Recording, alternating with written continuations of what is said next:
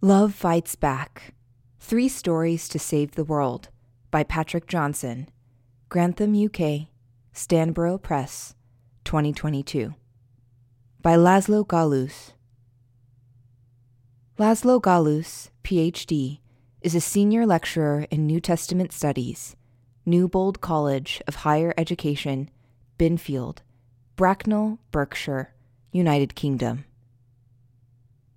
Some of the major challenges pastors may face are misconceptions about God in the minds of those to whom they minister.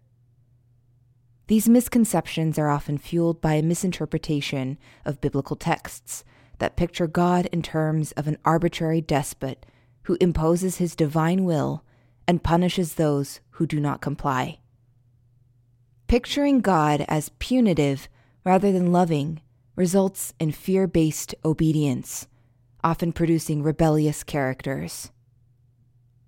In Love Fights Back, Patrick Johnson, Ministerial Association Director at the Trans European Division of Seventh day Adventists, explores the everlasting gospel of Revelation 14 6 through 13, typically thought to contain the most frightening warnings in the Bible, and suggests that it is not a threat from a harsh, merciless dictator, but an appeal from a loving Heavenly Father. The author confesses an underlying unease that marked years of pastoral ministry. A radical shift in his perception of the character of God transformed not only his relationship with God, but also his approach to pastoral ministry. The author convincingly argues that a genuine understanding of the three angels' messages necessitates a healthy understanding of God's character.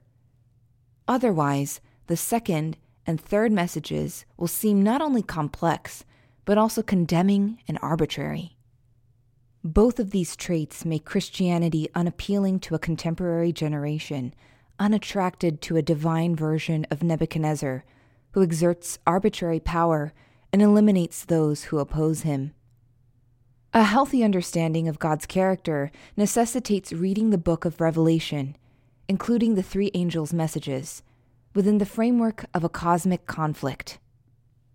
Salvation history recognizes the heart of the conflict as a diabolical campaign against God and his reputation, a deceptive attack against the trustworthiness of his character. The three angels' messages are intended to unmask the deceptive work of the archenemy, who manipulates those who live on the earth to subscribe to misconceptions about God, the world, and their human life. Johnson argues that in the three angels' messages, divine love fights back. The first message demonstrates that judgment is not an arbitrary decision, but good news. The second message unmasks the character of Babylonic human structures as broken because they operate through force. The third message points out that God allows human beings to have the freedom to reject Him, despite His decisive warning choose wisely. The author argues that misleading presentations of doctrines that picture God in an arbitrary light need to be rethought, particularly since our age is characterized by a crisis of trust. By focusing on God's character, the author demonstrates that the three angels' messages present an attractive gospel about an attractive God who is attractive to serve. The doctrines of law, salvation, and judgment are explored within this framework. Some readers might take issue with the lack of attention to the prophetic significance of Revelation 14 6 13. This book is not an exegetical, scholarly study of the apocalypse or some other interpretive issues. Such discussions might miss the point.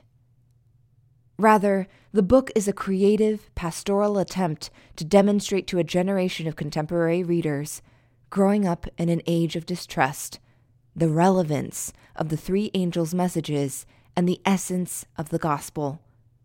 God is not a God to be afraid of. He is a God to be a friend of. He is not a dictator who operates on fear. He is an attractive character who treats human beings with dignity, not oppression he can be fully trusted. This perspective is a much needed corrective for curing an unhealthy fear of God, which is ingrained in the minds of many pastors and church members. I recommend this book to all who are ready to rethink and grow. For bibliographical and biblical references on this article, and for much more content for pastors and church leaders, please visit ministrymagazine.org.